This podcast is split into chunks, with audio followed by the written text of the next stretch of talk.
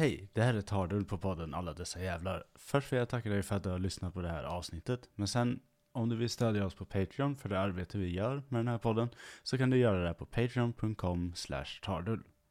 Alla dessa jävlar, idag ska vi fortsätta prata om hemskheter, fast förr.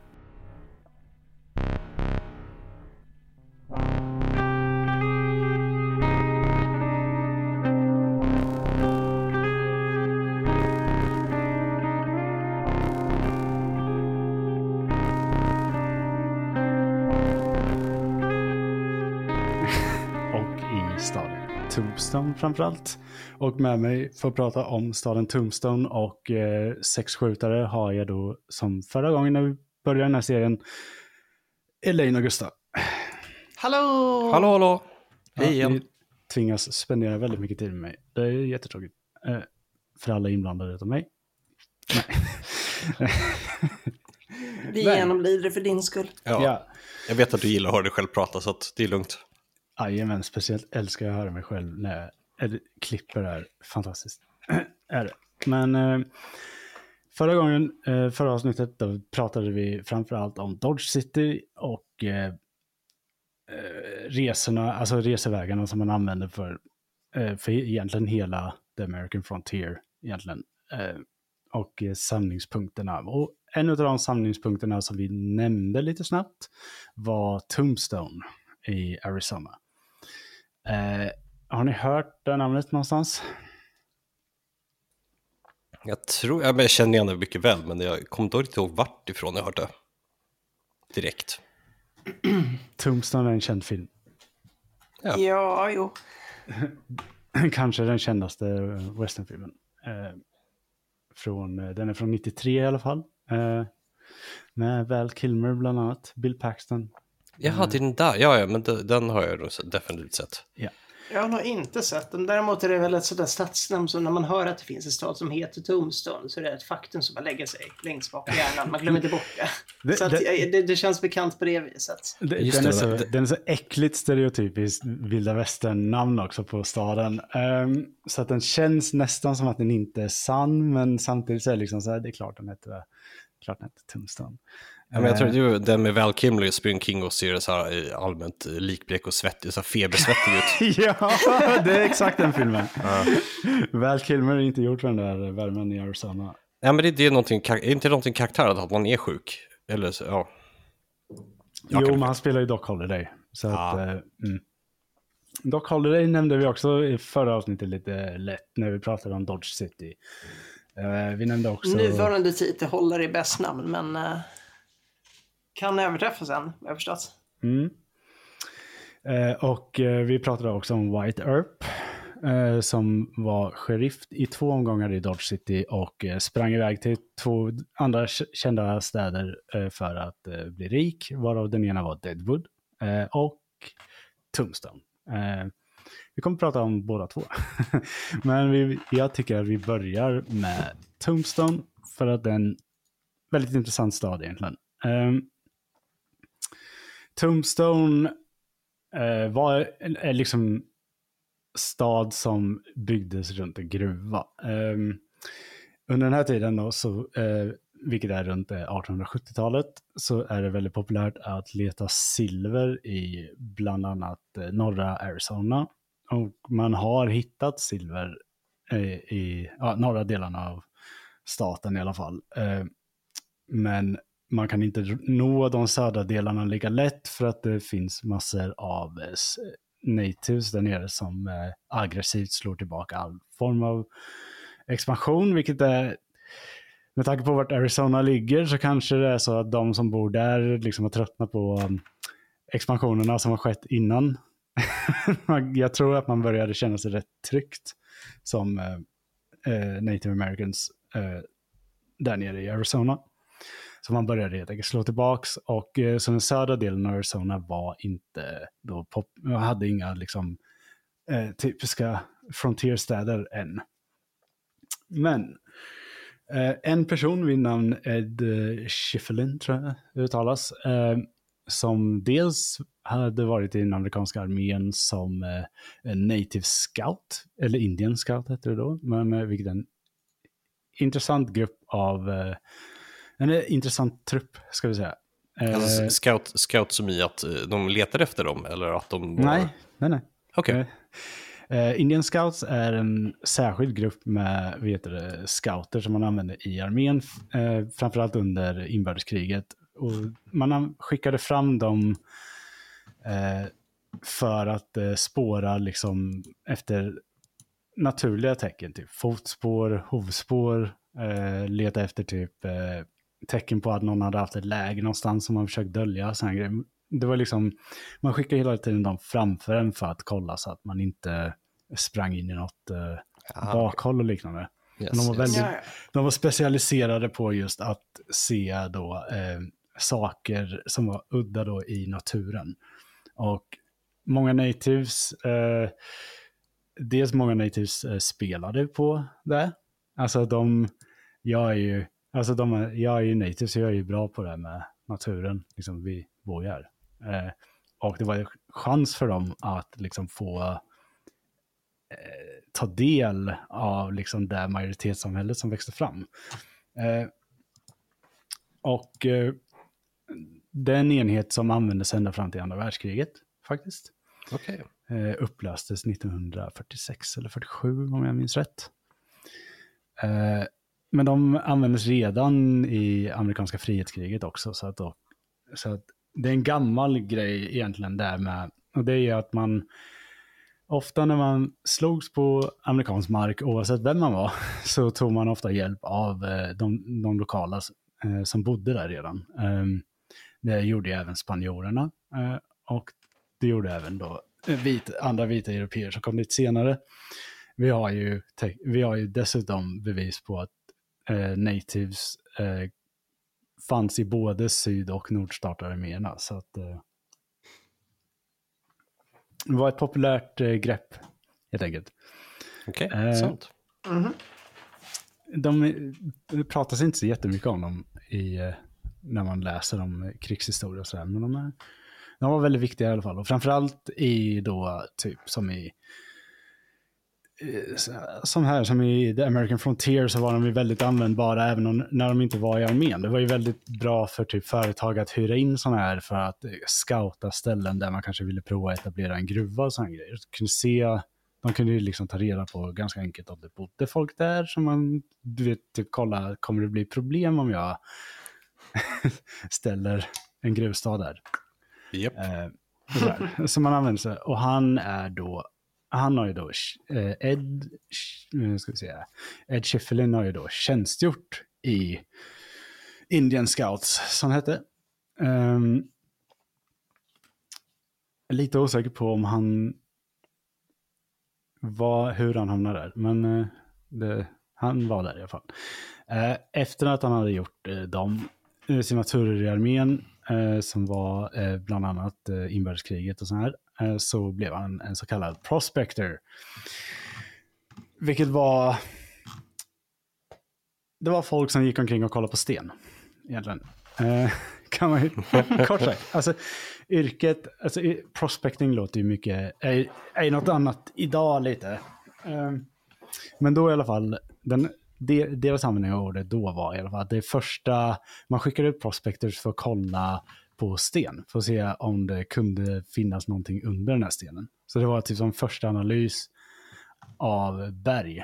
Och eh, då kunde de här prospectors var rätt bra på, de kunde bergarter.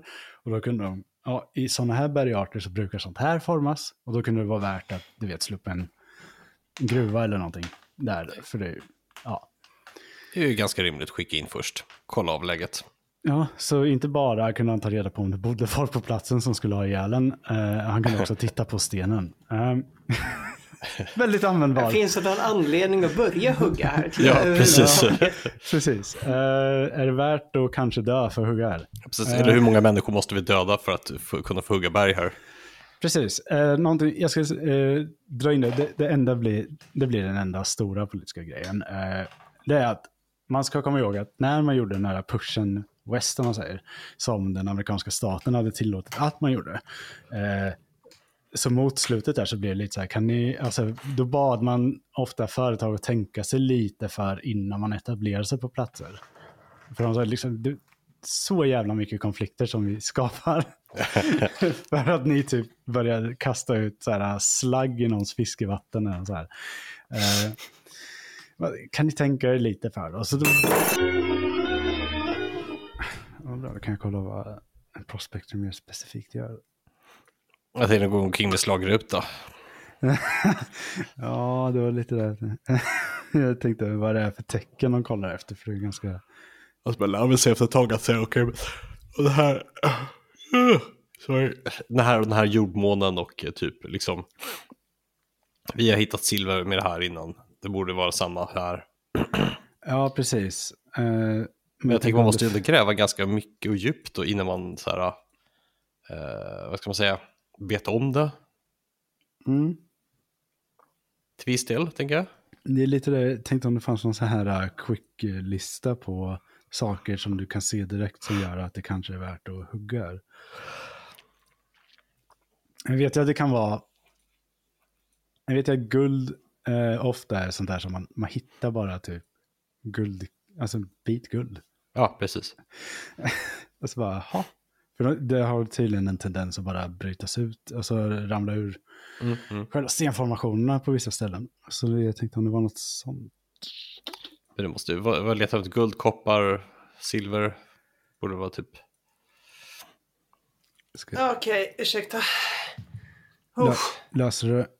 Ja, otur och slarv, men i alla fall inget, ingen elektronik som träffade någonting. Så det var tur det.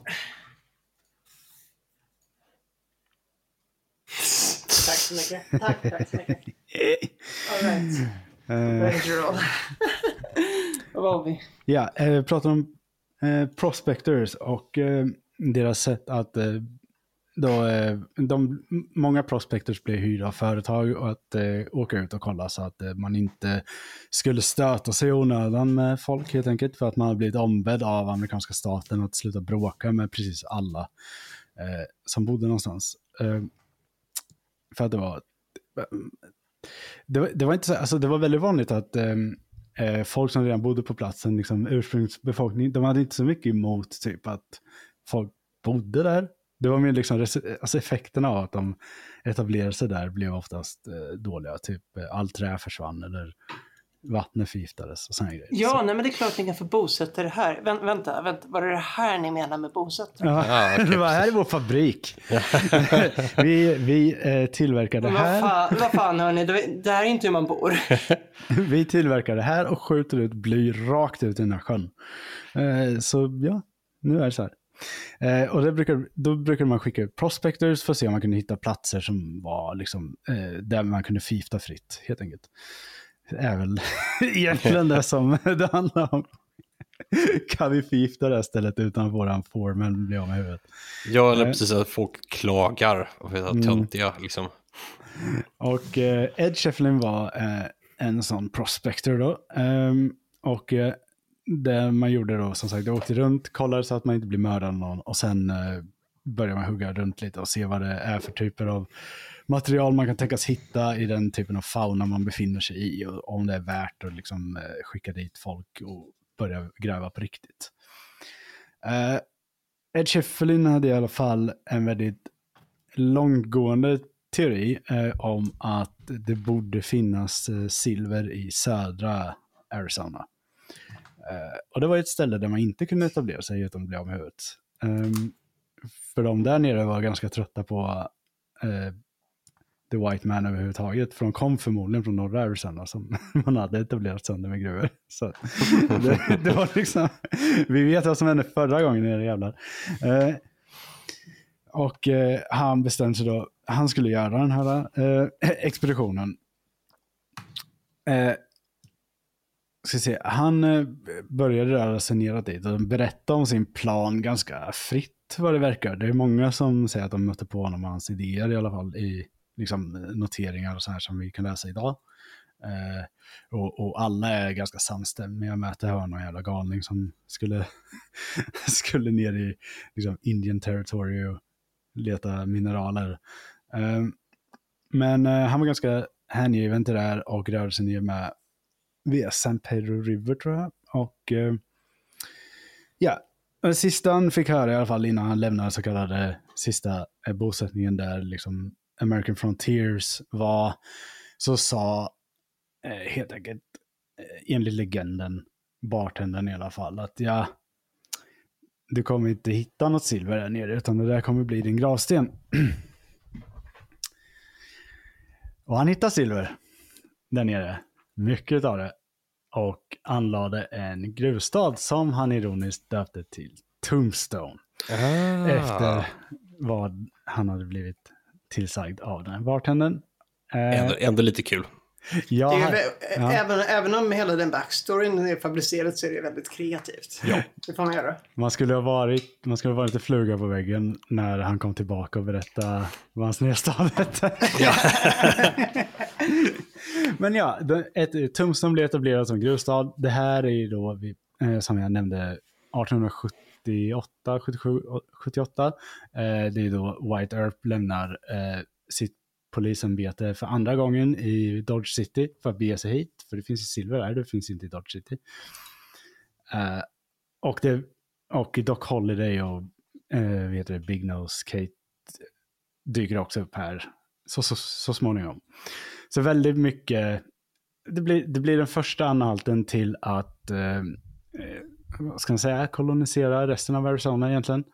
Um, för okej, okay, det är inte värt att gå ner och dö för att leta efter någonting. Men däremot om, det redan, om man vet att det redan finns, då kan det ju vara värt att dö för att åka ner dit och börja gräva. Eh, så alla vill ju ha sina egna gruvor där nere runt om Tombstone. Ja men det är ganska rimligt om andra, liksom, om det dyker upp massa gruvor och folk hittar guld överallt. Mm. Det är klart att man åker ner dit och testar också. Ja, det är lite den där, typ. Det är lite som aktiemarknaden. Eh, att när du vet om det så är det redan för sent. Så, ja, jo, det är sant. så alla liksom kommer dit och det är ingen som hittar någonting och alla bara ligger och svälter ihjäl till döds. Eh, eh, väldigt, väldigt många sådana mineralruscher i, under den här tiden slutar så i alla fall. Att en, eh, det är en som hittar det, resten som kommer dit bara förgör sina liv. Typ. Eh, och de enda som tjänar på det hela är de som eh, säljer utrustningen. Precis, eh, och eh, eventuellt så förlorar ju även de som liksom grundar de här gruvorna, förlorar gruvorna. Eh, för någon kommer med ett väldigt bra pris för dem. Ja, eller, eller en, en, en, sten i ansiktet. Oftast ett företag som först kollar läget, skickar ner några, kollar, har de haft ihjäl alla andra runt omkring här så att det är fredligt? Okej, okay, ja, vad bra, då kan vi lämna en, ett bud. Mm. Um, Ja, så Tombstone växer upp runt den här grus, eh, gruvan helt enkelt. Och det är ganska, som jag nämnde förra gången så är det ett ganska vanligt sätt för de här städerna att växa fram och dö. Eh, dör gruvnäringen så dör ju stan. Det finns ingenting att vara kvar. Det finns ingenting att vara kvar för i bumfuck Arizona. Det är ju, det, det är bara öken alltihop. Um, eller i alla fall är det så de beskriver det ofta. Jag, jag vet inte. Det, men det, man ser man, fortfarande det om det. Man ser väl fortfarande det nu också. Arizona. Ja. Det är bara varmt. Ja. uh, och uh, ja, som sagt, uh, ska jag se. väldigt må många då dit. Det är inte bara silver man hittar. Silver är ju det som leder till att alla drar dit. Uh, framförallt så, grejen är så att han lyckas ju hålla det lite hemligt i några år. Så silverruschen kommer ju inte förrän lite senare, eh, vid 81. Eh, anledningen till att typ White Earth på dem åker tidigare är ju för att de är sådana här män som, de bara vet saker. Eh, de, eh, så de kommer lite tidigare. Men eh, resten av själva silverruschen kommer 81 och då är det väl ganska, ganska mycket för sent. Eh, eller ja, de kan ju ta anställning i huvudgruvan i och för sig. Mm. Men Tombstone i alla fall blev på ett par år från 77, 1877 till 1881 eh, hem till ungefär 7000 personer. Det är rätt mycket. Det är mycket folk ja. Mm. Och då växer ju staden lika snabbt. Det är ju, folk kommer dit med trä, liksom, eh, trälängder och bara slår upp hus helt enkelt. Egentligen. Precis, Söker lyckan, helt enkelt. Ja. Eh, det, var, det var också väldigt, väldigt vanligt att man typ bara gick in i en stad och liksom bara gick till en salon och sen typ bara letade runt efter om det fanns någonting. Eh, det kunde ju vara lite vad som helst. Det är så vi får folk som jagar efter andra känner folk. Eh, så kallade prisjägare. Det är inte, det är inget riktigt sanktionerat yrke på den här tiden egentligen. Men å andra sidan så tackar man ju inte nej till någon som redan har haft ihjäl. Det är svårt att tacka nej till det framförallt. Ja, men alltså, det är så här, vissa personer som är prisjägare på den här tiden, de gör ju sig ett namn som det oavsett. Eh, så att, ja, vi kan ju- här, det, folk tyckte inte om prisjägare på den här tiden, till skillnad från idag då de har tv-program. Eh, men de var ju kända på ett eller annat sätt i alla fall. Eh, Tombstone är ingen undantag i att eh, prisjägare drog sig dit för att leta jobb. Eh, och andra kriminella letar sig också dit givetvis. För där det finns nya gruvor finns det nyrika människor. Och då kan man sno pengar av dem, helt enkelt. Eh, du, du, du, du. Ska vi se, jag ska bara hitta en länk. Uh, vad fan har jag där? Just det, det är två, ja ah, just det, nu vet jag. Jag behöver ha två länkar uppe. Vänta. Fuck. Det är två av de här personerna inblandade i en händelse. Det är beskrivet lite olika. Uh, du, du, du, du, du, du, du. Vad är det?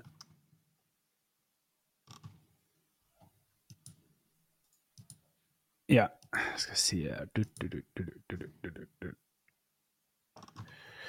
Ja, eh, men som jag nämnde då i eh, förra avsnittet om Dodge City så hade man problem med kriminella gäng. Eh, och framförallt då cowboys. Eh, det skulle bli ett problem i Tombstone också. Eh, men det här gänget skulle det här gänget med kriminella kallade sig för The Cowboys. Så de, så de bara, här är vi, motherfuckers. Vi heter The Cowboys. Eh, så de hade Gud, tagit det. töntar. Jag kände direkt att det, det är så här Ja, Reddit-töntar typ. jävligt cringe här. Eh, det- det- 100% att de här kommer också från Dodge City. Det är liksom, alla kommer därifrån och ska göra ett nytt Dodge City. Eh, Men eh, det skedde ofta skjuta. Tombstone är en sån anledning till att Tombstone är känt, om du säger i eh, litteratur och sådana grejer om det. Det är ju för att Tombstone, till, till skillnad från Dodge City, så är Tombstone ett ställe som har väldigt mycket shootouts. Ja, Eh, det är inte bara att folk blir skjutna av någon, utan att det är literal shootouts mellan två grupperingar på öppen gata. Liksom. Den här typiskt klassiska western-settingen egentligen. Mm. Eh, mycket av det här händer i Tombstone. Han hade bra foresight med stadsnamnet. ja. Det ska vara ironiskt från början, men det blev bara passande. eller? Ja, ja. ja, jag, tror, jag tror nästan att de Till skulle... skillnad från den grav, den, eh, vad heter det, kyrkogården från innan. Ja, jag, jag tänkte också att det kanske vore tom, Tombstone, istället för bara för att ha en gravplats som heter eh, Boot Hill Cemetery, så blir det liksom hela stan. Blev- bara tog hela skiten till sig. Eh, om jag har räknat rätt i, i, i källorna så finns det ungefär eh, 32 registrerade shootouts. Eh, Jävlar. det är mycket. Det är mycket. Varför har inte Fredrik Kärrholm tweetat om detta? Eh, och de, de shootoutsen är eh, mellan lom, lomen och eh, de här cowboys. Eh, de som är lomen här är bland annat White Earps bror Virgil Earp. Eh, ja, alla de här legend, legendarernas, eh, legendarernas eh, familjer är också legendarer, så det blir väldigt mycket flera från samma familj. Men, ska ska se. Virgil Earp var, eh, han var både US Marshal och eh, lawman i eh, Tombstone. Så han är väldigt eh, lagmanna väldigt länsman. Eh, men det finns, en, det finns en händelse som vi ska ta som är någonting som sticker ut när det gäller Tombstone och även när det gäller shootouts overall. Alltså shootouts i den här tiden, så som det porträtteras på film och så som det porträtteras i typ spel. Där är- du gör en shootout, den håller på tills alla dör. Och om vi skulle följa den principen, då skulle det vara väldigt många som dör. Det skulle vara en Ja, jo. sjuk et- epidemi av folk som bara dör. Ehm, Du menar att folk har självbevarelsedrift i skjutstrider? Det verkligen... ja. Eh, så Ingen, väldigt- ingen bara tänkte så att det här grabbar, det här är en jävligt dålig idé. För att jag, jag ska, om jag ska hålla igång den här gruvan så kan inte vi skjuta ihjäl allihopa var tredje dag. alltså, vi har 32 shootouts på tre år här. Fuck Ja. alltså, vad det dör folk i den här jävla stan. eh, det är liksom... eh, typ silvergruvorna bara, alltså, fan, vi, varje måndag så är det mindre och mindre som kommer hit och jobbar. där. Det är så jävla... Jävla dålig business grabbar. Men, eh, så Virgil Earp, när eh, White Earp eh, och eh, hans bror, nu ska jag, fan, det, jag blandar också ihop namnen, eh, Morgan Earp. När de kommer från... Earp är ett skitfult efternamn. Wire Earp, snyggt. Earp, gräsligt. ja, White Earp, ja alltså det namnet har något.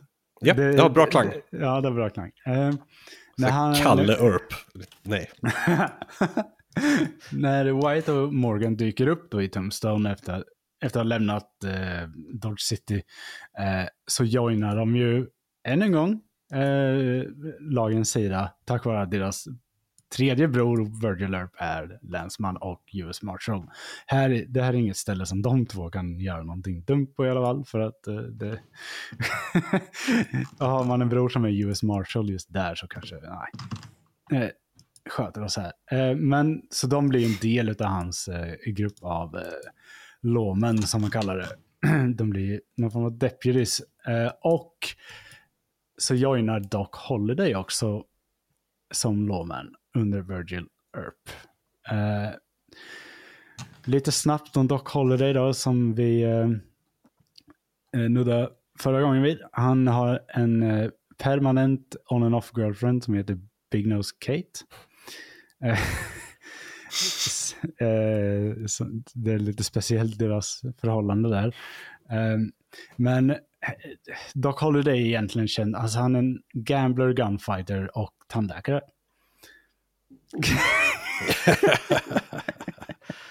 Som man gör. Som jag tandläkare. Gammal mångsysslare. Ja, eh, Doc Holliday dyker upp i många stories som jag sa förra gången för att han verkar vara en sån här person som bara vet allt. Han eh, har all information om allting. Eh, så det, han dyker alltid upp i eh, andras biografier för att det är alltid någon gång någon måste gå och prata med honom för att ta reda på någonting om någon annan. För att av någon anledning så vet han allting. Men eh, han, eh, är då, han är faktiskt utbildad eh, liksom på college och college på den här tiden är lite, hö- lite mer universitetsaktigt. Eh, liksom tand, till tandläkare och tandkirurg. Åh fan. Så det är ju en smart kille vi har att göra med. Det är ju ingen idiot i alla fall. Eh, han eh, gör en snabb karriär, kan man lugnt påstå. Där 36 år gammal. Eh, så det är eh, Live Fast Die Young som gällde för honom. Lämnar ett vackert lik. Mm. typ. Ehm, ja, jag ska se. Du, du, du, du, du, du, du. Eh, och då, eh, då har du eh, fam- hela familjen Earp i eh, polisstyrkan eh, och eh, Doc Holiday i polisstyrkan som jagar efter en grupp som kallar sig för The Cowboys. Eh, så, ja, jag kan inte släppa att det låter som typ en grupp högstadieelever som vill ha något coolt gäng och dra Alltså det låter jättemycket mop- moppekillar liksom. Ja, Det är så mycket moppekillar. det, det är typ innan de joinar en MC-klubb ska ha sin egna lilla klubb. Nu blir det Ja. Cowboys, för de kan inte heta Hells The Angels. Cowboys. Precis, eh, moppeklubb på typ så här 60-70-talet. Som vill vara häftiga liksom. Ja, verkligen. Innan, Eh, innan ironi fanns på det sättet. ja, och The Cowboys eh, bestod av ganska kända karaktärer också som vi ska förmodligen gå in lite på också, för de, eh, de har ju långa karriärer, de här männen. Eh, inte långa om man tar i antal år. Eh, men det är mycket som händer på de här väldigt få åren de lever. Eh, och det, det är Billy Claiborne eh, och eh, bröderna Ike och Billy Clanton. Det är ganska kända namn. Eh, båda de här släkterna finns ju kvar idag tror jag. Åh, fan. Det är väldigt många som har, man ska hålla koll på vissa av de här namnen, för det är vissa så här kändisar ibland som man ser har ett namn som är förmodligen direkt kopplat till vissa personer som är med i de här historierna. Så Där återigen det här med att det är ganska nytt allt det här. Det är inte gammalt liksom. ja, ja, det, det går definitivt hitta någon som eh, delar liksom släktnamn med Doc Holliday. Eh, men nu vet ni också varför han kallas Doc.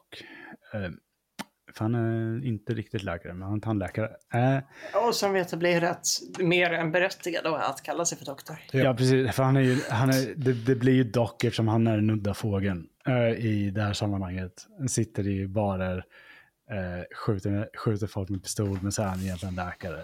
Eller tandläkare.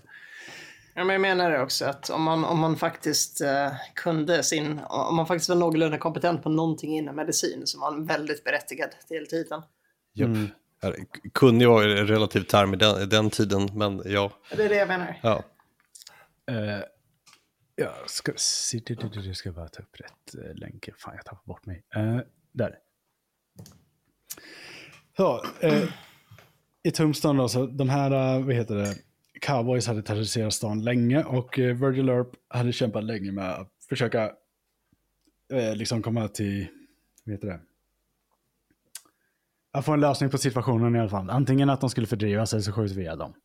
Det var mer eller mindre deras plan. De hade inte så mycket, inte, det var inte så mycket det här med att vi kanske ska försöka lagföra dem eller någonting. Så bara, Nej, det, vi skjuter ihjäl dem om det är så att vi får chansen. Och Virgil själv ska ha deltagit i åtminstone 31 shootouts mot de här cowboys innan Jävlar. eh, den här shootouten som vi ska prata om. Så Det är det, ett schysst record att ha och Ja. överleva. Verkligen. det är eh, imponerande. det, eh, ja, många, mycket av det här tror jag vi kan skylla på att, eller kan vi lägga på att pistolerna man använde var katastrofdåliga. Jag tänkte ju säga det, inte också så att, ja, det, fortsätt. ja, alltså det är många, många har ju gevär också, men gevär är så jävla svåra att gömma när man är inne i städerna. Så då har man ju sexskjuten och de är... Åh boy vad dåliga de är. Eh, de förlorar ju, eh, de förlorar vidare duglighet i, är det, typ efter 15 meter eller någonting så börjar liksom, eh, ja, du kan inte sikta över 15 meter för då kommer du inte, då vet du inte om du träffar eller inte. För kulan börjar typ spinna ur pipan redan från början och så, så kan den gå lite hur den vill efter ett tag. Eh, så väldigt så opolit- träffsäkerhet? väldigt opålitlig vapen överlag. Vilket eh, vi kommer komma in på det här lite mer om vi, när vi stöter på Wild Bill Hickok och varför han är känd. Eh, eh, men i alla fall, så det här var så en långtgående konflikt egentligen som eh, liksom till slut briserar i kanske den kändaste shootouten som har skett. Och den heter den är oftast labeled typ The Gunfight, gunfight at the OK Corral i Tombstone. Och eh, egentligen så är det väl, alltså det är det vanliga, man jagar ju efter Eh, folk, eh, eh, de när de är inne i stan helt enkelt. Man kör den vanliga. Eh, om man får höra att eh, några personer är inom stadsgränsen så rider man ut och eh, visar sig. Det är det vanliga. Det var en rätt vanlig taktik som eh, Lommen körde med. Var att man fick man höra att någon som var kriminell eller en bråkstake var inne i stan så liksom tog man sig till den platsen och visade att man vet att personen är där. Ungefär som att så här, typ, kan, du, kan du inte bara gå? Ingen vill ha det här. Typ. Lågaffektivt bemötande. Ja, och, och alltså jag förstår ändå det, för att det, det var väl ett sätt att försöka undvika shootouts. Alltså för du, det, ingen gillar att vara en shootout. Det, det, den som säger något annat ljuger. Ja. Och, och eh, precis alla på den här tiden var också rädda för just skjutvapen. Det är därför det är så ovanligt med riktiga dueller. Det finns ett par registrerade faktiska utanför salonen-dueller. Eh, men de är väldigt få. Eh, de flesta som sköts ihjäl sköts ihjäl i ryggen. Eh, då ingen tittar. Men den här shootouten i alla fall ska se mig. undrar om, jag hitt- undrar om det finns eh, bild på hur det här stället ser ut. Fire Insurance Map. Inte? Du menar att det inte fanns en hel subkultur som byggde på den här hederskoden? Att alla var redo att bara ta risken att dö på öppen gata mitt där? Ja, precis. Du menar att det här är orealistiskt på något vis? Att det skulle vara en ut, ett utbrett attribut? Det är den här hedern eh, när man blir knuffad på salonen bara gå ut och skjuta någon i ansiktet. Precis. Precis. Eh, det finns en sån story som är sann dock. Vi, vi kommer till den någon, eh, senare. Men Mm, Nice. menar, Men de, det- de sanna storyna är exceptionella om exceptionella jävla människor. ja, väl, väldigt så. Det är, där, ja, det är den allting det där bygger på egentligen. Eh, så att, eh, men i alla fall, det är lite oklart eh, hur, liksom hur den här striden egentligen ligger till. Eh, platsen finns inte kvar idag. OK Corral eh, är typ asfalterat, tror jag. Eh, men, eh, och så har de döpt ett ställe bredvid till OK Corral. Det, det, är inte sam, det är inte rätt ställe i alla fall. Det, det är två olika ställen. Ehm, och eh, det finns ju inte jättemycket bevarat från själva striden egentligen, förutom de som dog. Ehm, men, det ska vi se. Du, du, du, du, du. Ja, och en annan grej som är typiskt med de här grejerna är att striden skedde egentligen inte på det som hette OK Corral. Det var ju en... Ehm, eh, ja, nu ska vi kolla. Fan, är, fan översätter man Corral egentligen? Är det, är det en affär? Ska kolla, vänta. Jag ska kolla. Betyd, betydelsen på ett gammalt ord. Inhägnad. Ja, just det. Alltså, The OK Corral är alltså en inhägnad, för alltså, jag tror att de sålde hästar där, det verkar så. För Ja, det står här. Inhägnad, box inhägnad för att hålla boskap. Ja, och eh, just här sålde man hästar. Eh, Okej. varför bråket uppstår där är ju lite oklart, men man tror att folk var där för att sno hästar och att eh, då Vir, eh, Virgil Earp och hans bröder då interceptar helt enkelt den eh, stöldförsöket eh, tillsammans med Doc Holiday. Och man springer då efter eh, tjuvarna och så möts man upp bredvid OK Corral. Så att striden eh, utkämpas egentligen inte i hästhägnet utan på en annan plats. Så du menar att de inte tog det eh, ståtligt vid huvudgatan eh, klockan 12, noon. Gunfight close enough to the OK Corral. Precis. uh, ja, i alla fall. Uh, det, är en, det kanske är en av de längre sådana här shootouts som man känner till. Det är ungefär eh, uh, 30 skott som avfyras på 30 sekunder. Det är rätt mycket skott på väldigt kort tid när det gäller sådana här vapen som man hade då. Så det måste ha smällt till riktigt jävla ordentligt när det hände. Och eh, de kriminella sen då, som, eh, de som ledde de kriminella helt enkelt, som eh, bland annat då, vad heter han, Clanton och dem, de försökte stämma hel, varje, Earp-bröderna och Doc Holiday för mord. Gud vad amerikanskt. Mm. Det här blir en grej. För att de... för, för, för var det någonting som man var noga med i American Frontier, det var att man utredde shootout som eh, skedde med lagen. För att man kunde inte riktigt lita på att de här lånen var liksom good guys riktigt egentligen. Då. Ah, gud. Så, Synd att vi aldrig lär oss någonting om historia. ja, Ah, ja, eh, Och typ behåller de idéerna som funkar. ja Men, för vänta, det är vi- vad, vad var det här för governing eh, liksom, body som kunde man lita på dem att de skötte det hela Nej, utredningen? absolut inte. Absolut Nej, inte. det förstås. Men, men så här, eh, de som deltog i striden enligt vad som sägs i alla fall, eh, är Lawman är Virgil Earp, Vidar, Morgan Earp och Doc Holiday. Förmodligen några som inte är nämnda vid namn. Mm. Men det är ju, alltså här, alltså det är ju värsta elit, eh, alltså det, det, det är så här, vad heter det, All Stars. Eh, Ja. typ som är, och bara leker polis. Eh, och sen eh, Outlaw Cowboys, som man kallas. Eh, var Ike eh, Clanton, Billy Clanton, Tom McLaury, Frank McLaury och Billy Claiborne. Alla de här eh, finns mycket att berätta om. Eh, så jag, kom, jag kommer försöka göra någon form av länklista under avsnitten så här om man vill veta mer om någon som jag har skitit i och tagit upp mer i detalj. Eh, om man är intresserad. Slut, alltså outcomen från den här striden är att Virgil och eh, Morgan Earp blir skadade i kulregnet och Holiday blir bara, han får bli bara, heter det, en kula bara viner förbi, typ Grace by Bullets. Han får väl ett litet brännsår av en kula. Eh, däremot så eh, dör tre stycken av dessa Outlaw Cowboys. Så det är Tom och Frank McLaury och Billy Clanton.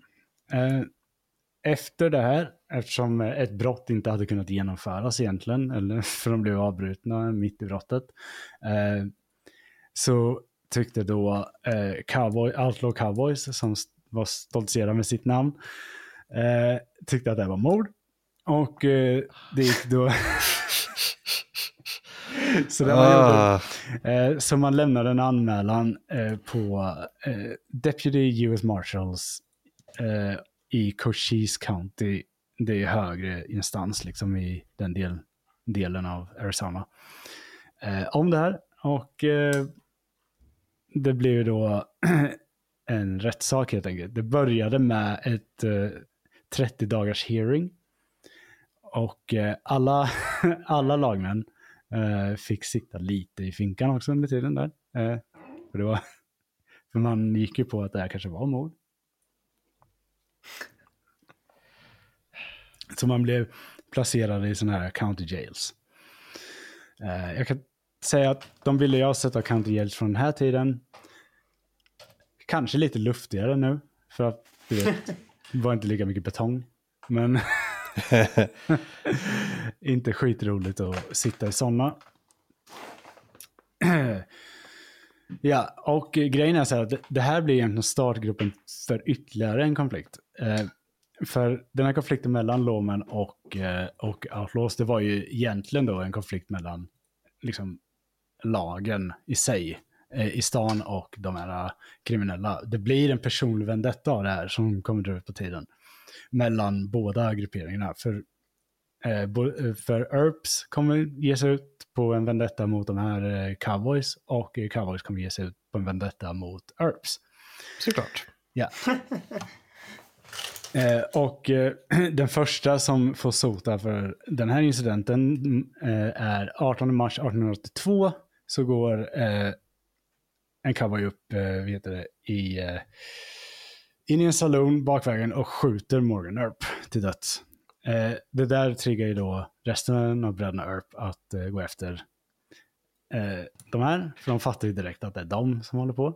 Ja, ja. Eh, Ja, de, stadens nya lommen eh, var inte asglada över att det här var en eskalerande grej som hände här. Oj, oj, oj. Oj. Eh, men det var lite svårt att stoppa vid det här laget. Och eftersom man hade noll convictions, viss, eller många hade noll convictions till saker och ting i den här tiden, så var det ju inte så att Earps, eh, i alla fall inte White Earp, hade någon sån här, eh, något problem med att bara, ah, ja, fuck it. Nu, nu är jag inte polis längre, nu ska jag gå ut och skjuta folk i ansiktet.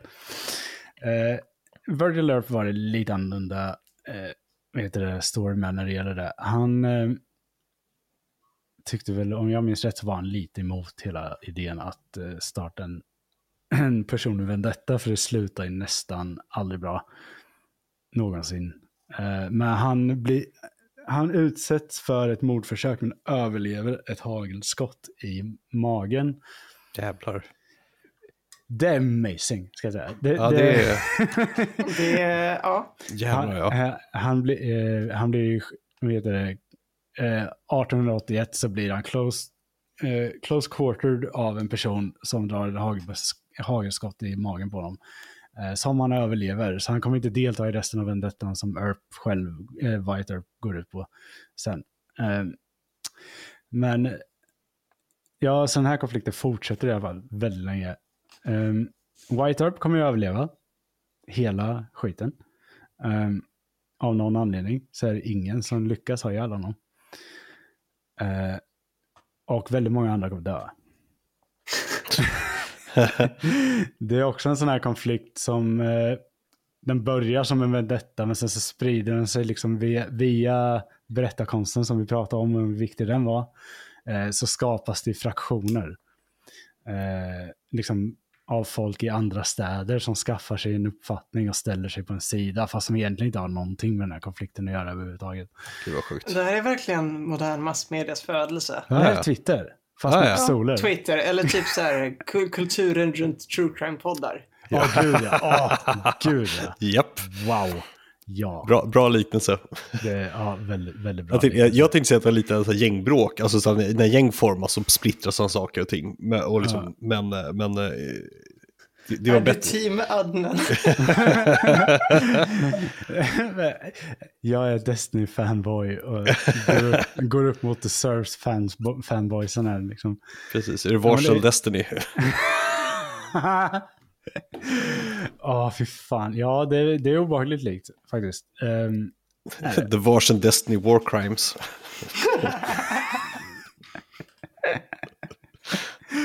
fy fan. Um, nu ska vi se. Jag ska leta efter ett stycke det bara. En massa de- debate boys som går ut i krig och drar lans för, för eh, varsin egen eh, fraktion av, eh, av debate bro. Ja, ja. Eh, och så, det, typ, det, det är lite så här, tänk dig att någon gör en YouTube-video. Eh, och sen så gör någon annan ett svar på en YouTube-video. Och sen gör alla, alla jävla orbiters runt om gör en YouTube-video om det här dramat som pågår där just nu. Och det, är lite, det får lite samma effekt där. Eh, Japp. För det kommer folk som bara, jaha. Och, och det, det, som vanligt så sprids det ju lögner av saker och ting. Alltså påhittade grejer om folk som gör att folk ska tycka illa om någon. Ehm, typ Du vet att det- han äter barn också. Ja. ja. Eh, Säkert reptil. Ja, precis. eh, White Arps vendetta eh, gör att han reser vidare. Han kommer aldrig komma tillbaka till Tombstone vad jag vet. Eh, och han kommer aldrig åter eh, dyka upp återigen i Dodge City. Antingen så gör han inte det eller så finns det inget värt att skriva om när han är där. Han gör inget särskilt förmodligen. Eh, utan det kommer upp, han kommer dyka upp i Colorado bland annat. Eh, där han blir anklagad för mord. Eh, och då flydde han, så han hade förmodligen utfört ett mord. Man kan misstänka det. Det finns Alltså, lite så här, han är, han, när han själv berättade i sin biografi så är han inte så jävla nöjd av att berätta om det där. Det, mm. Alltså, jag kan också tänka mig att, att eh, alltså, så här, rättssäkerheten är, kan inte varit jättehög. Nej, fan. Nej, det- Och man kanske bara säger fuck it, jag kommer bli dömd så lika bra att dra i, i förväg. lika, För att det, li, lika bra tjappa direkt. ja, exakt, Det är exakt. rimligt. Det, det, det är lite så här, eh, var och en för sig själv, är väldigt mycket lokal faktionalism. Så. Ja, precis. Jag, är- jag är inte i min hemstad. Eh, Alla ogillar mig från början. Jag tror jag drar här. Ja, och det var ju inte svårt att chappa heller och dyka upp någon annanstans och bara Nej, men exakt. fortsätta. Um, det Sen bara- var det jag som sköt honom också. Ja, det ja. detaljer. Eh, han uh, tröttnar dock på Colorado som sagt, eller så han flyr därifrån för att han är anklagad för mord. Eh, så han dyker upp i lite olika städer, gör inte särskilt mycket, men eh, till slut så hamnar han i Kalifornien. Där, där han igen blir polis. Men det finns inte så mycket därifrån som är eh, jätteanmärkningsvärt. Eh, däremot så han försörjer sig som polis på gambling, eh, på gruvverksamhet eh, och så blir han real estate med, eh, dealer också. Eh, Det, det här låter exakt som eh, nutidens liksom, Kalifornien. Ja, ja, det här är exakt så. Det är det här det, är här det börjar. Liksom. Det Man börjar skulle ha med haft Earp. krypto också så liksom cirkelsluten. De sålde väl i olika former av kryptovaluta ändå, som typ tobak, alkohol, knark. Eh, och men White Earp, ja, han lever ju ut ett fullt liv, eh, trots att han gjort allt det här. Han senare i livet eh, så bygger han ju sin egen legend, som sagt. Och det är tack vare biografin Wyatt Earp, Frontier Marshal, som släpps, ja, 31 släpptes den förut. Sjukt ändå. Ja, det är sent. Det är väldigt sent. Eh, Eller det låter som att han borde vara typ 340 år gammal. eh, Ja, exakt, exakt. Släpps. Eh, Men han, den boken släpps och där är, han intervjuas ju inför den och han dör dock två år innan. Han dör 1929, så han ser aldrig boken släppas. Eh, Så vi kan aldrig... Vi vet inte hur han hade, hur han hade reagerat på den. Det kan ju mycket väl vara så att det inte är han som har suttit och ljugit. Eh, fast jag tror han satt och ljög. Jag menar att det är den som författaren, eller skrev Ja, han den precis. själv eller? Ja, nej, det, nej, det, han hade, en- det var en författare som skulle skriva den, eh, som intervjuade honom. Eh, Ja, och, eh, men boken släpptes i 31 och han dog 29. Så, ja. och författaren säger att jag har inte ändrat några ord. Och, ja. Mhm, Det är mhm. ingen jättebra källa i alla fall. Eh, på någonting Det gick ju att komma undan med då och Ja. lät förmodligen bra att säga. Precis, Ja, på och sin det- dödsbädd så, så sa han det här. eh, Ja, och f- som sagt, författaren kommer ju, åt, kommer ju iväg eh, liksom, fri från någonting överhuvudtaget. Vad ska han, han kan ju bara säga det som sagt. Ja, men han sa det, här, jag bara skrev ner det. Författaren på sin dödsbädd så. Eh, men White Earp är ett sånt där namn som är... Liksom, han, han är känd ehm, på ett eh, väldigt eh, eget sätt. På det sättet. Han dyker upp i alla möjliga berättelser och som är liksom faktiska källor från den här tiden. Han används mycket än idag i filmer, även om det bara är biroller. Så blir liksom man, man har med White Earp som en sidokaraktär åtminstone. Kommenterar att han, ja, men han var där. Liksom. Eh, och han, eh, ja, han dör, eh, jag tror han dör i sjukdom. Jag ska se. Han är gammal i alla fall när han dör. Eh, han blir ju 80 år. Vilket är det är gammalt. Det är bra jobbat, får man säga. så mycket, så, så mycket skit som han har varit med I den om. jävla miljön. Ja, ja. Så mycket Och- skit. Ja, och eh, hagelbrakar i magen liksom. Nej, det är hans bror. Ja, det var ju syster, hans bror. Ja, ja. Eh, hans bror. Någon jävla måtta. ja exakt. Jag Ja, tänkte he- alltså, hur fan överlevde han det ändå? Hela, hela familjen Earp. Eh, ja, Morgan dör ju där, han blir mördad. Eh, Ja, ja. eh, vet du det? Virgil Earp dör 1905, då är han 62 år gammal. Eh, det är han med hagelskottet. Eh, Inte illa kämpat. nej, Nej. Han dör i lunginflammation. När var det han blev skjuten? Han blev skjuten eh, 1881, så att eh, det är alltså nästan... Oh, nu kan inte jag räkna. Vad fan. Och så är det 1895 på den andra. Eh, 1905 dör han. 18, 1905, ja. 1881 blev han skjuten i magen.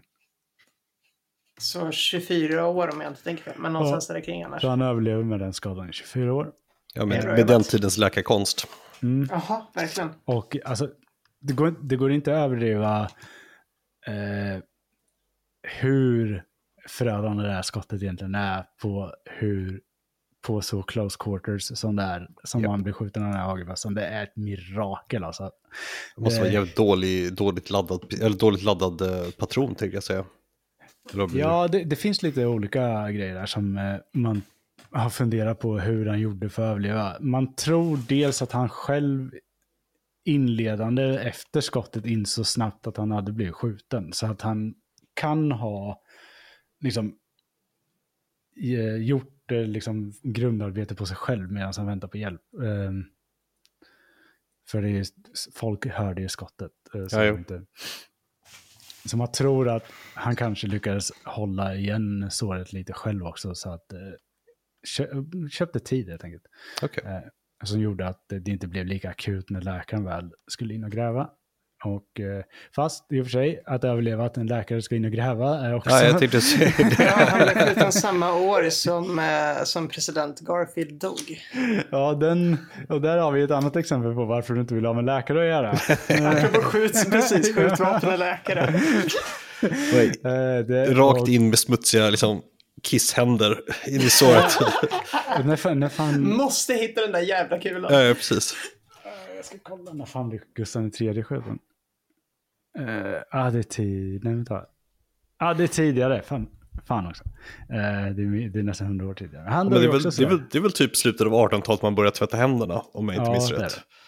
Men Gustav III dog ju också Minns eh, av dåliga läkare och eh, kulvapen. Så det Ja. är många som har dött den vägen. Och Virgil är den som överlevde den skiten. Ja. Så, ja, han, han slapp att ligga och ruttna i sitt rum. Men eh, tänkte vi skulle dra lite samma säcken med idag. Eh, jag tänkte vi skulle gå igenom lite om Doc Holiday ändå. Eh, kommer som sagt, båda de här personerna kommer dyka upp eh, senare i avsnitt också igen. Men jag tänkte vi drar, vi ger dem ett litet slut sådär så kan vi fokusera på andra karaktärer som dyker upp också.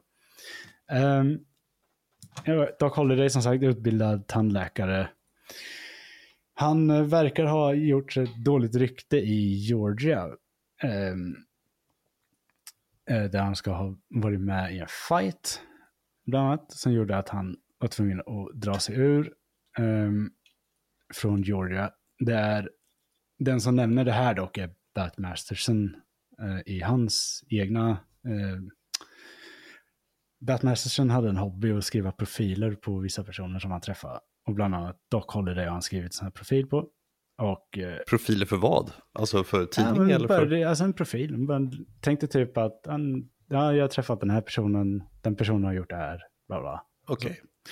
Så det är ingen riktig biografi på det sättet, utan mer bara, det här vet jag att den här personen har varit med om. Eh, och eh, vi använder oss av Mastersons profiler väldigt mycket ibland när vi skriver ihop liv av vissa, om vissa personer för att pussla. Eh, han var också en sån där man som visste ta fan allting. Eh, tydligen.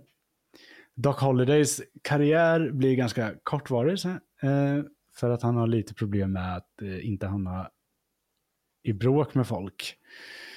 Eh, han eh, blir diagnostiserad med tuberkulos väldigt tidigt och eh, blir, han ges bara några månader att leva, vilket kanske förklarar senare vägval i livet om att jag tänker inte vara en jävla tandläkare om jag bara har några månader kvar att leva. Så han beger sig ut och börjar spela på diverse kasinon och grejer istället i The American Frontier. Jag hade gjort samma sak.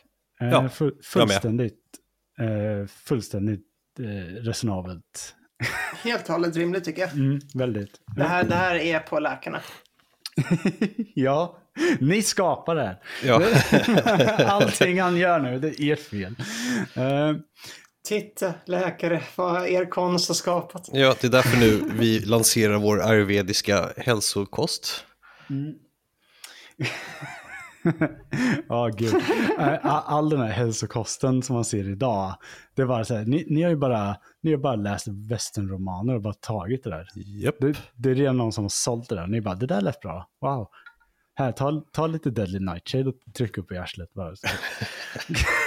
Vänta bara, vi är inte långt ifrån att bokstavlig ormolja, Nej. namngivaren på Snake Oil Salesman, eh, gör återkomst. Ja. Snart händer det. Ja, jag ser fram emot det. Eh, Doc Holiday verkar dock haft en mycket... Eh, dels var han ju, jobbade han med som lawman under ERP. Eh, och deltog i eh, shootouten där i OK Corral. Men han var också delaktig i själva vendettan som ERP hade senare. Han eh, hänger med ERP rätt mycket. Um, de verkar hålla ihop, fast det, jag, jag är lite osäker på för när, när jag läser deras, eller när jag läser om dem, jag har svårt att förstå om de verkligen gillar varandra eller om de bara ser typ eh, att det är en benefit för dem båda om de håller ihop. Ehm, det verkar vara lite både och. Ehm, för de är ju egentligen rätt eh, mycket ensamvargar båda två. Men jag menar, i, i, det, i, i den tiden kanske var bättre ändå att hålla ihop två personer som kan skjuta och eh, göra saker. Vi tolererar varandra Ja. i samma rum. Ja, exakt. Alltså, det är ändå rätt rationellt i sammanhanget. Mm. Många stora företag har ju skapat så. Också. Ja, tyvärr.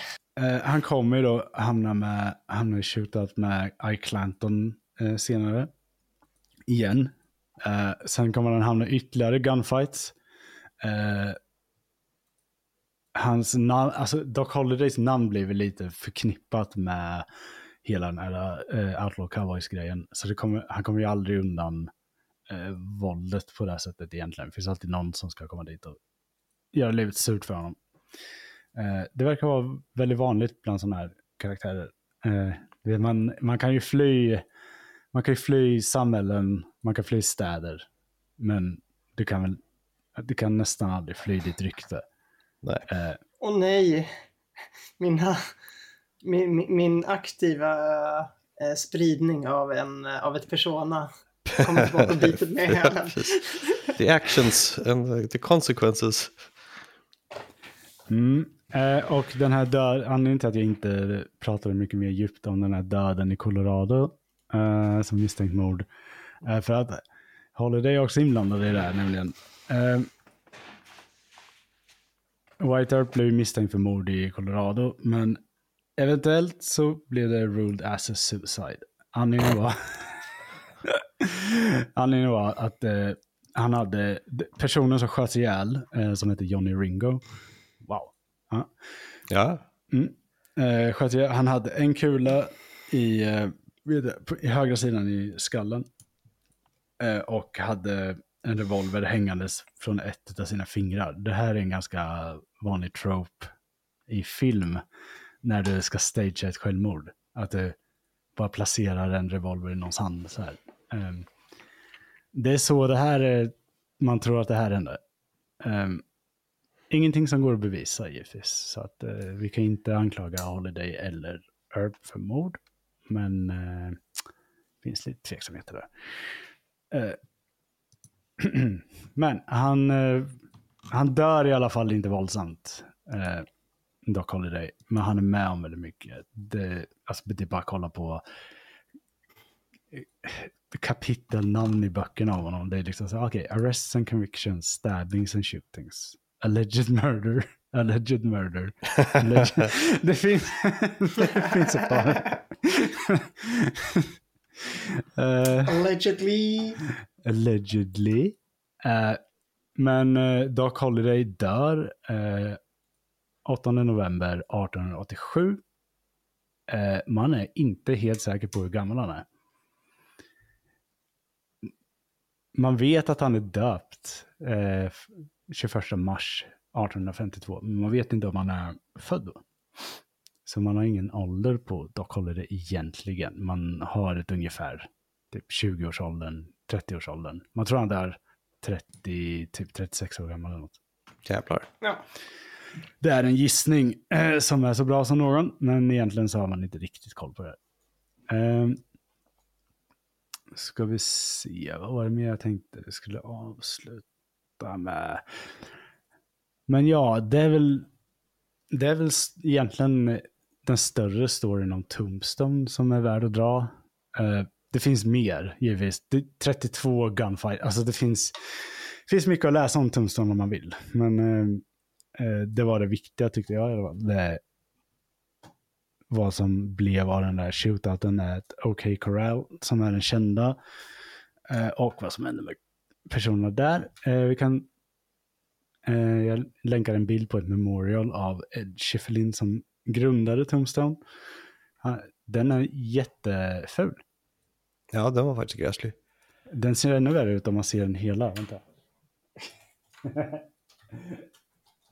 Ja, nej, det var ju...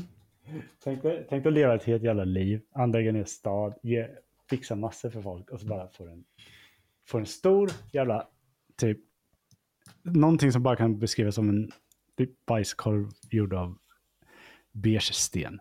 Vänta. Japp. Beautiful son, a faithful husband, a kind brother, a true friend. Så, så över, övre delen av texten är centrerad. Men under av texten liksom så här vänsterlagd. Ja, Typesetting var en, var en ung konst. Ja, jag jag, vet, jag jag vet. funderade på det där memorialet. Eh, jag tror inte det är samma person som har gjort hela. Det, Ah. Jag tror att det är någon som har lagt till grejer där. Eh, jag tror att det bara, om man tittar på den, för så jävla ful som den är. eh, det första är, är skrivet i en helt annan stil. Alltså väldigt mycket så här, mycket mer snyggt. Eh, det, det andra ser, dessutom om du kollar på, vad står det? Q, Beautiful, men ja. ja, tror jag ska. Du- Dutiful. Om du kollar på var den Ja. texten ligger, då ligger den lite för nära Eightmans texten. Ja, Så ja. att den blir liksom, så Ja. jag tror inte det är samma person som har gjort de här grejerna. Du, du har en poäng, du har en poäng. Eh, Antingen en väldigt förvirrad designer eller två olika, jag köper det. Ja, ja det, det, nå, någonting är det ju med det. För det är ju, Ja. eh, jag kan bara inte, jag, jag har inte hittat någon som teoriserar eh, på det där. Eh, för jag tror inte folk tänker på det. Det är bara jag som gör. Eh, Nej, men men det är en, det är en bra poäng. Eh, jag jag, jag, tänker på, jag tänker på specifikt när man liksom ska prata om den här tiden och osäkerhet kring legender och såna här grejer. Det är så typiskt att det är någon som, annan jävel som har gått dit och skrivit dit något jävla skit på den här. Bara, bara, för, bara för att det ska passa något jävla narrativ som de har kommit på. Ja, men absolut. Också kul att skriva ut det 49 år och 8 månader. Vad så, aha. Hur vet du det här då? Ja, men det, alltså så här, kanske var mer med tanke på... Hi- hi- Hitta hela monumentet. Skitfullt där. Alltså, bland det Hörru gräsligaste. du, jag är faktiskt mer än 49 och ett halvt. Japp. men kanske var viktigt då i och med att folk inte levde så länge. Så man bara sa, du minsann, jag levde 49 år och 8 månader. Mm, men, jag, men när det gäller just honom så är jag lite så här, äh, vem var det som hade koll på det där? För han var ju inte hemma. ja, Alltså, nej. han hade ingen familj där nere. Han var ju själv. Eller han hade sin bror kanske. Jo, hans bror hade han nog. Men det är liksom, det är, han sa bara något säkert. Det finns, jätte, det finns jättemycket stories om personer som bara... En ingen gud, det, var en, åldern det var en hemsk grav. eh, Ja, hela monumentet. Ja, det är fruktansvärt. Det är fruktansvärt. Alltså, kunde han inte ha fått en liten staty i silver som symbol? Nej, nej. Eller? Eftersom han upptäckte... Oj, nu såg jag den hela som du skickade. Ja, Usch. Tänk, tänk, Usch. tänk, dig göra, tänk dig göra det han har gjort och så får du bara en stor beige bajskorv. Med en skitful tav, liksom markör på. Ja, det är faktiskt ganska konstigt. Eh, Åtminstone ett, ja, nej, ett kors, whatever, någonting. Ja, men jag, funderar också, jag funderar också på när man tittar på den här. Jag funderar på om den, den ser så jävla inte som att den var på plats från början heller. Det, ja, jag vet inte. Jag, ser- Den är jag kommer- murad, liksom. Jag, jag kommer inte gräva i det där, men det ser ut som, om du kollar stenen som själva tavlan är på, eller vad, vad säger man, eh, memorialen är på. Den är ju uthuggen ur en sten. Du, kan se lite av stenen runt om här. Ja, ja. Den är ju inte formad för fem jävla öre utanför det där pamfletten. Så jag tänkte, tänkte att det stått en sten här. Och så har de bara huggit ut själva den här uh, rutan och sen skrivit den här texten. Det har bara varit en gravsten. Och då är det någon som bara, vi uh, gör något mer. Ja, det, ja, det, är- det är det är jättemärkligt. Det är så- Ja, nej, det är jättemärkligt. Ja men det är, så, det är så ett märkligt monument så jag har så svårt Ja. att tänka mig att det är gjort liksom, vad ska det vara? Nej. det, I och för sig, hade han varit i silver hade han säkert blivit snodd. Så ja, ja, ja, det hade ju stått där. Ja, givetvis. Det hade ju stått där en dag. Sådana stories finns det också. Vi ska ta dem någon dag. Eh, Men ja, eh, nu har vi... De Jag här, nu har en- blivit, nu har det blivit Förlåt, jag två... hittade en, eh, en eh, kul, eh, jag gick in och grävde lite här. Eh, ja. Jag hittade Tripadvisor. Dålig sten.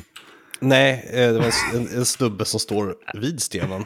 Eh, utklädd till Ed Schifrin. Oj. Oj. Nej men, oj. Oj, oj, oj. Åh herregud. Okej. Han såg inte ut sådär. Uh, Det var en del snubbar som var utklädda till Ed Schifrin. vänta. Äh, herregud. Ja, Alltså det här är en grej folk gör också. Ja, definitivt.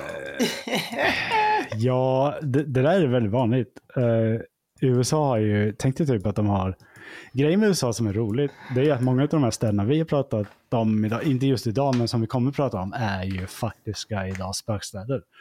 Som Ja. står kvar. Man kan ju faktiskt besöka en hel del av dem. Eh, och tänkte jag att du har USA fast High Chaparral lite överallt. Eh, och så har du liksom folk som är lite för into High Chaparral. Kolla, han har till och med en Winchester med snabbladdnings eh, skjutvapen. Det- Okej, A for A. Alltså detaljerna är det bra. Det, Ja, ja, gud, ja, men- gud ja. Men det är fortfarande bara fascinerande. Ja, jag kan visa Kan... Aj. Eh, Jag ska ta och visa en bild på hur han såg ut. Jag tycker att de flesta utklädnaderna är lite dåliga alltså.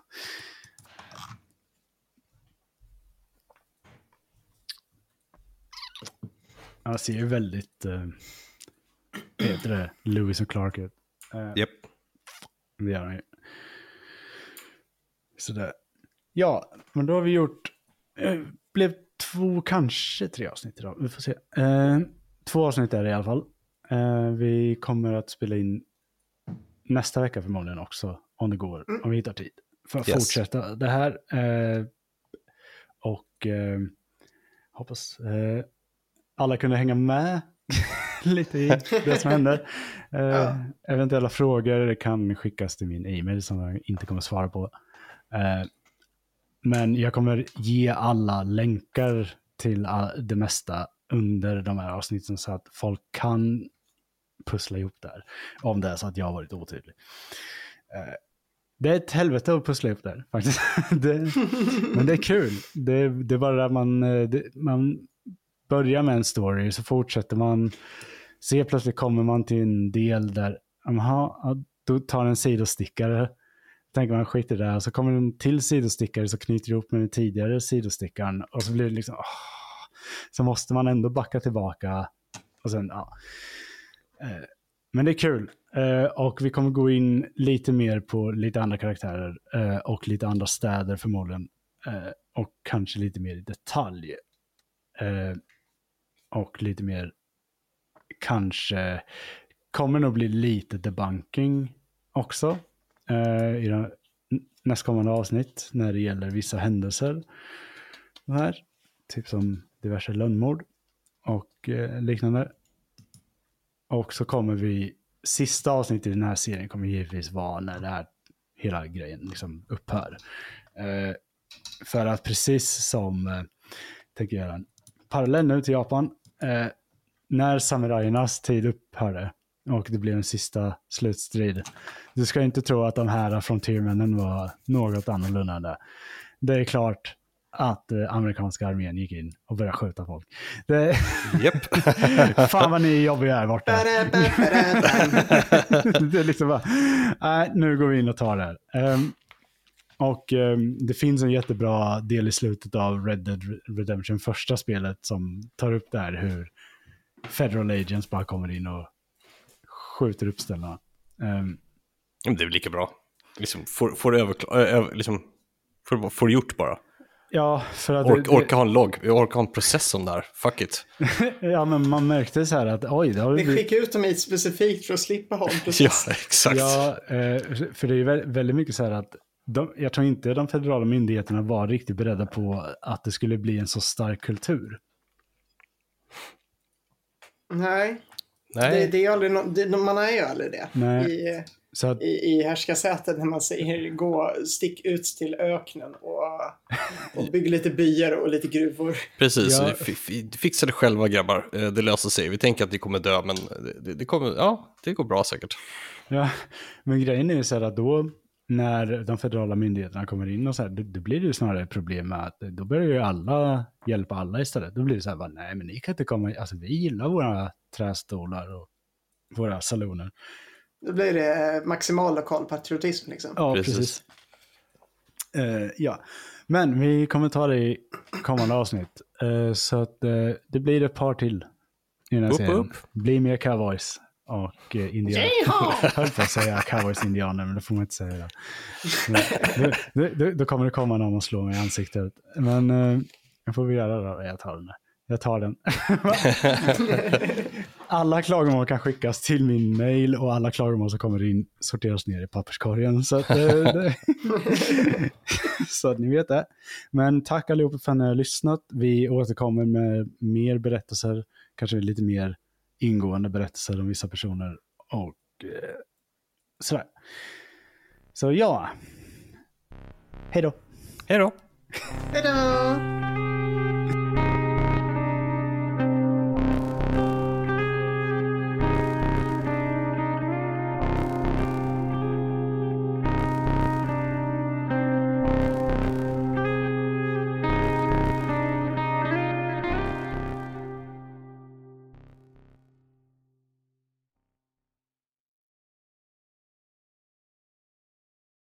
det här är Tardull på podden Alla dessa jävlar. Först vill jag tacka dig för att du har lyssnat på det här avsnittet. Men sen, om du vill stödja oss på Patreon för det arbete vi gör med den här podden, så kan du göra det på patreon.com slash tardull.